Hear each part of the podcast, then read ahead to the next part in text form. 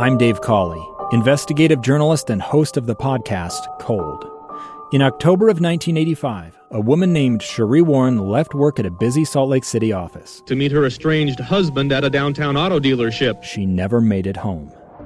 Sheree's car surfaced weeks later in Las Vegas. In the parking lot of a hotel casino. No one knows how it got there. Strange. It was strange. Both Sheree's estranged husband and her boyfriend raised suspicion for investigators. I kind of thought that he might have done something. But no arrests were ever made. In Cold Season 3, we dig into double lives, make new connections in the case, and examine the difficulty raised by reasonable doubt. We want answers just as much as anyone else. They have creeps like that now, too, so nothing's changed.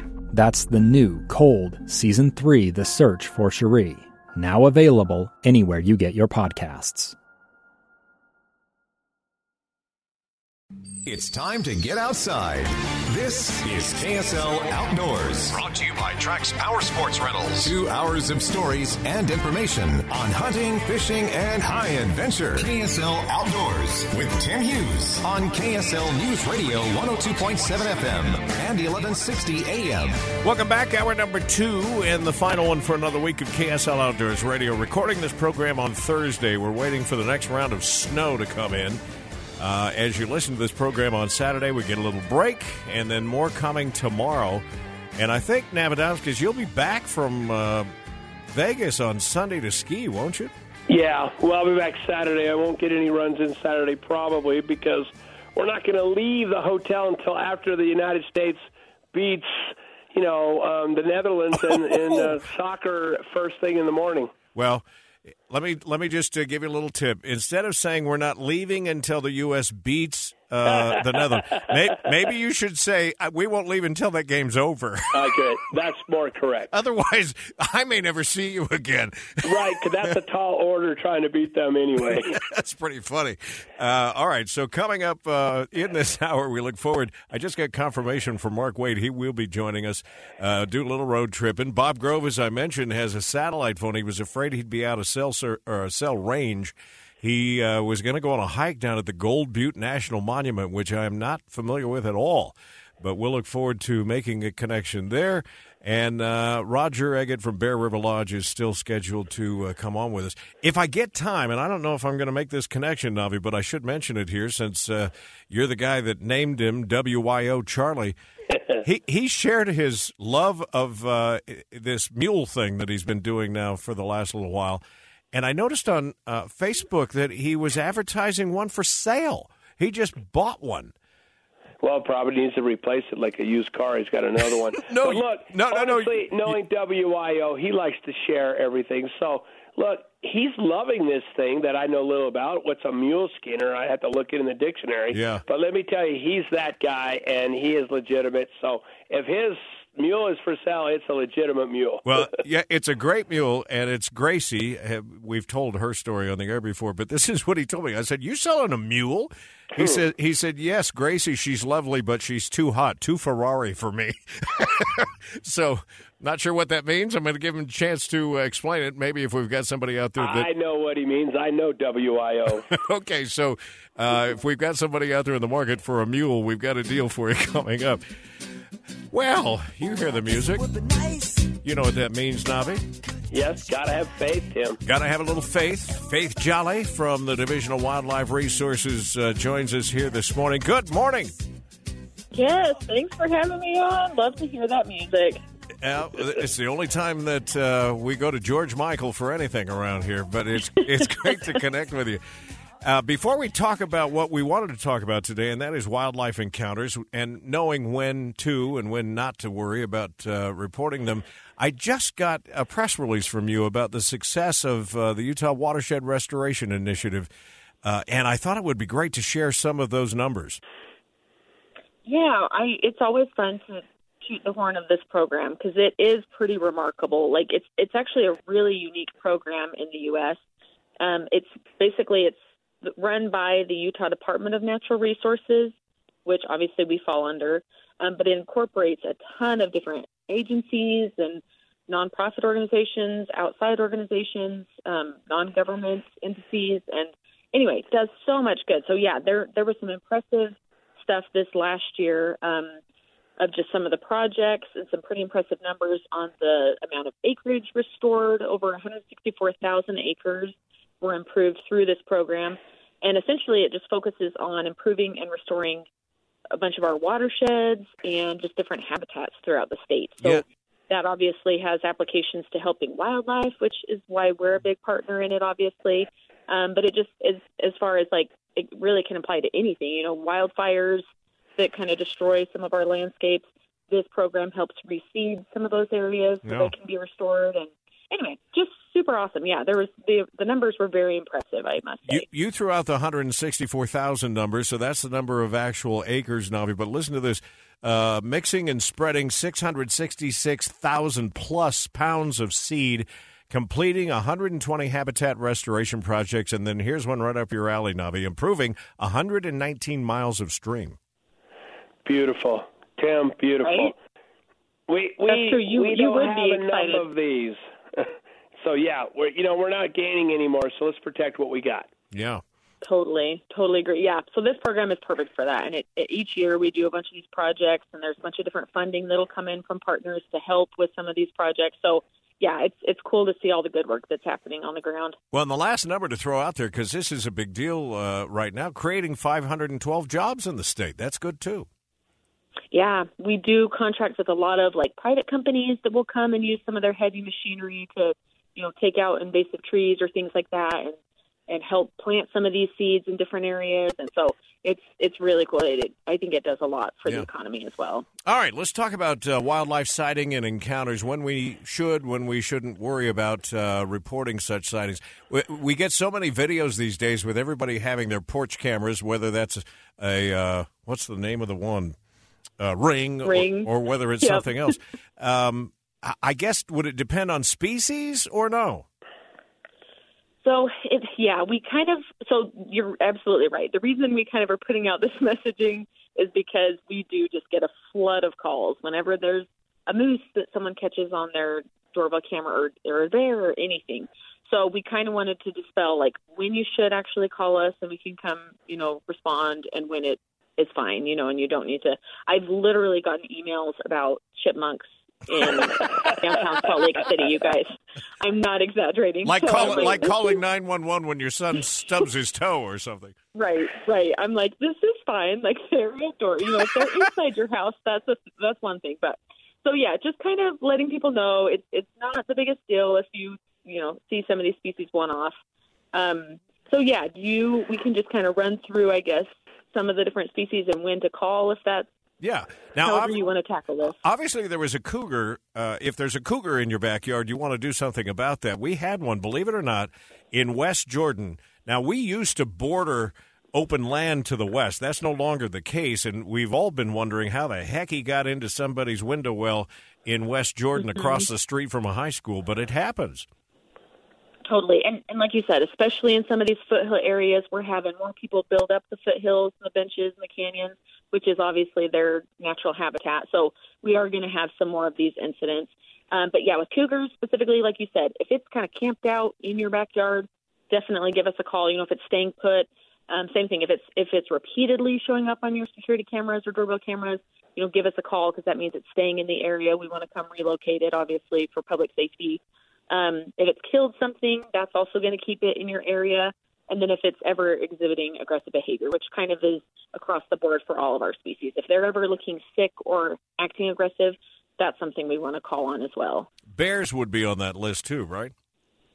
They would, yeah. So bears, kind of similar. Anytime they, like cougars, they'll often migrate down into our valleys to follow the deer during the winter. So it's like not as crazy or unexpected to see some of them kind of wandering through a neighborhood. Um, but black bears, we do basically say anytime there is some in a, like a lower elevation area or within city limits, we do want you to call us about that because that's not quite as common. So we want to be able to come and relocate it. Just again, kind of that public safety thing. Bears shouldn't really be as much of a concern right now because they're all pretty much in hibernation Yeah. um, until November, or from November till about March. So that's not as that's not as big of a concern this time of year. Um, with moose, they're another one that we'll commonly get calls about. Um, and yes, basically they kind of have a similar a similar thing as bears. If you ever have them in lower elevation areas or within city limits or kind of these heavily populated areas, Park City, things like that, we do want to call because they'll kind of tend to camp out in some of these neighborhoods and yards and stuff too. So we want to relocate them because they can cause a lot of damage. We've had them, you know, raking up people's cars with their antlers, things like that. So we want to make sure that they're not going to uh, cause kind of a safety issue, especially around dogs. They'll get aggressive, you know. So Yeah. we're like, just give us a call. Don't try to hurt them out of your yard or anything like that. Navi, how big is of a problem, if at all, is it in Kaysville? It's a smaller community. Yeah, well, well, the people along the mountain, they definitely have encounters all the time, but honestly, they welcome them. There's nobody really felt any threat. You know, obviously a bear could be problematic or a cougar, but really, people get a kick out of them. They show me their, you know, their videos from their trail cams and stuff, and it's more exciting than really any fear of danger. Yeah. Um, one more, real quick, and we have less than a minute here. Birds of prey. Uh, no worry about eagles or anything like that. I mean, unless they're uh, eyeballing your kitty cat in the backyard. Yeah, so kind of the main one with this, yeah, it, it's typically they're fine if you just kind of see them out and about. We just kind of wanted to give the heads up that um, if people see them on the sides of the road, just to kind of keep an eye out for them because a lot of times these birds of prey will come and eat, you know, roadkill or whatever, but then they gorge themselves and they can't fly for like a good period of time. So just making sure you're watching for them along with watching for deer and other wildlife, just so you're not, you know, accidentally hitting them. Um, I do that all the and- time, Tim. You do what? I gorge myself so I Can't can't move. get up. We, were- like I can relate. We just had Thanksgiving, so this is familiar. we resemble Yeah, that exactly. remark, actually. Right, yeah. right. All right, but uh, we don't need to know, and Faith doesn't need to be called to let you know there's a chipmunk in the tree in your front yard. That's uh, that's Correct. okay. All right, all right, good. Glad we worked that out. All right, uh, that's going to do it for another edition of uh, Faith today. We talked about love and faith today, Navi. Look at that, all in one day. That's great stuff. Faith Jolley, thank you as always. Yeah, thanks so much. All right, we're going to take a break. When we come back, road tripping. Mark Wade will join us, and hopefully, fingers crossed, we can uh, check in with Bob Grove in the field doing a little hiking at uh, Gold Butte National Monument. Stay with us.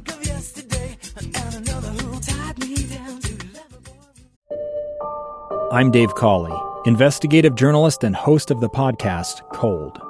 Don't miss Cold's new season 3, where I look into the unsolved disappearance of Sheree Warren, a woman last seen leaving her job at a Salt Lake City office in 1985. Police cast suspicion on Sheree's estranged husband and boyfriend, but never made any arrests or recovered Sheree's remains. Find Cold Season 3, The Search for Sheree, anywhere you get your podcasts. Welcome back to KSL Outdoors Radio. It's time for us to do a little road tripping. Uh, we're going to do that. Heading out on the road again with Mark Wade right here. On the road again. Just can't wait to get on the road. We have our fingers crossed, Mark Wade, that we'll be able to contact, uh, get in contact with uh, Bob Grove. He may well be able to do it with a cell phone, but he was headed for Gold Butte National Monument. and Has a satellite phone in his hand, so we'll still hope for that in the coming minutes. But y- you were there not long ago, or have been there anyway, with Bob uh, for a hike, haven't you? I have. You know, it's all the way out there, uh, just north of the Colorado River, north of the Grand Canyon, if you will. It's kind of out in the middle of a pretty desolate area, and uh, where he is today. So we'll hope that sat phone works. Yeah. But in the time we have here for our road tripping segment, you wanted to take us to the San Rafael Swell, and people may be thinking, right now, in the middle of winter with these temperatures? You said it's still incredibly fun. Well, winter out on the wedge, we like to say. The Wedge Overlook is one of those great overlooks on the San Rafael Swell. They call it the Little Grand Canyon. And that's just about 20 minutes away from Ferron, Utah, where we like to hang out with the people. Julie and Brad own Big Mountain Lodge there is a great place to stay if you if you want to venture out there this time of year. And the Wedge and the San Rafael Swell, you get down into the desert there, and it's actually about 10 or 12 degrees warmer than it is up on the rim. And it's a heck of a place to go hiking. Uh, take your UTV even this time of year. You can get out into the swell and explore that area. You've got petroglyphs, pictographs, uh, all kinds of things just to explore, all kinds of rock formations out there. It's a spectacular place, I don't- and especially quiet. Yeah, I was going to say, I don't know that it ever gets really busy out there, but this time of year, you'd probably be all by yourself. You really are. And we were out there uh, last winter in about eight inches of snow in a UTV, dressed warm on a sunny day, just like you'd go snowmobiling. And we were almost a little too warm in our warm clothes walking around on the, on some of the places we were exploring. We'd get out of the machines and get to some of the overlooks, and it was it was just a, a good place to go this time of year.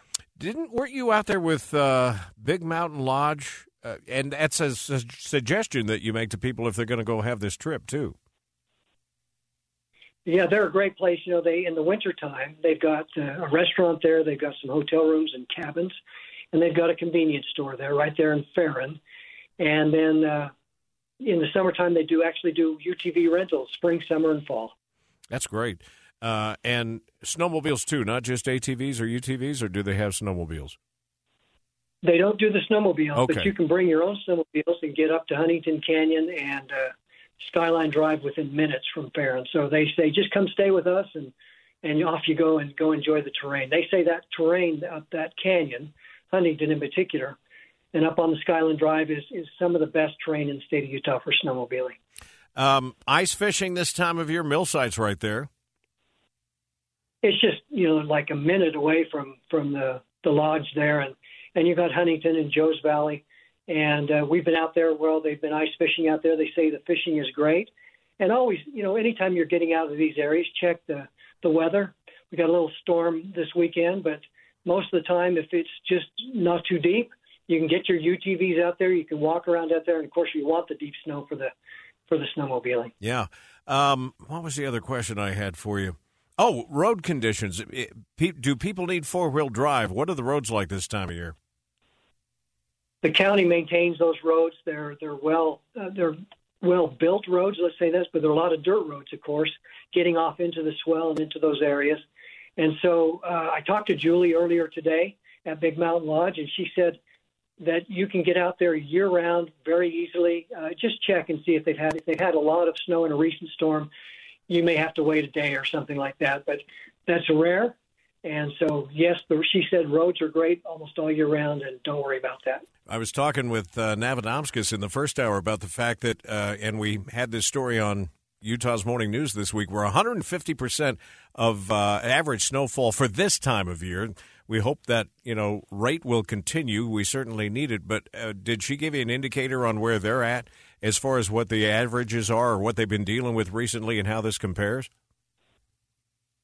She did, and she mentioned they're probably they're only a few inches of snow, if anything, out there right now. So they're not they're in a spot where maybe they get a little less snow. I think the mountain to the west of them probably takes takes most of that up there on the Skyline Drive and everything. So the swell itself probably gets a lot less moisture. It is a big desert, and that that would be an indicator, right, that there's a lot less moisture there. Yeah. And so I think it's tendency to get a lot less rain or snow in that area. It's another one of the reasons why we're so lucky to live where we are. Even uh, when we've got winter going on here in the north, you can drive just a little bit farther south and find uh, some more comfortable weather if you want to get out and do some things and still have a good time year round here in the state of Utah. If you want more information, just look them up at uh, Road Trippin' with uh, Bob and Mark, Road Trippin' with Bob and Mark.com. Mark, thank you. Thank you. Mark Wade helping us out. Think about uh, getting down and doing a little exploring on the Wedge, San Rafael. Stay with us. We'll get a news update coming up next here on KSL Outdoors Radio.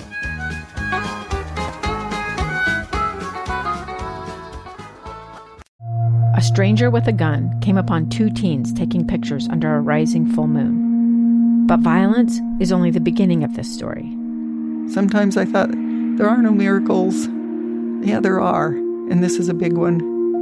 I'm Amy Donaldson, and I've spent my career talking about how lives are undone by violence. The Letter is a podcast about how lives are remade. Follow The Letter at theletterpodcast.com or wherever you get your podcasts.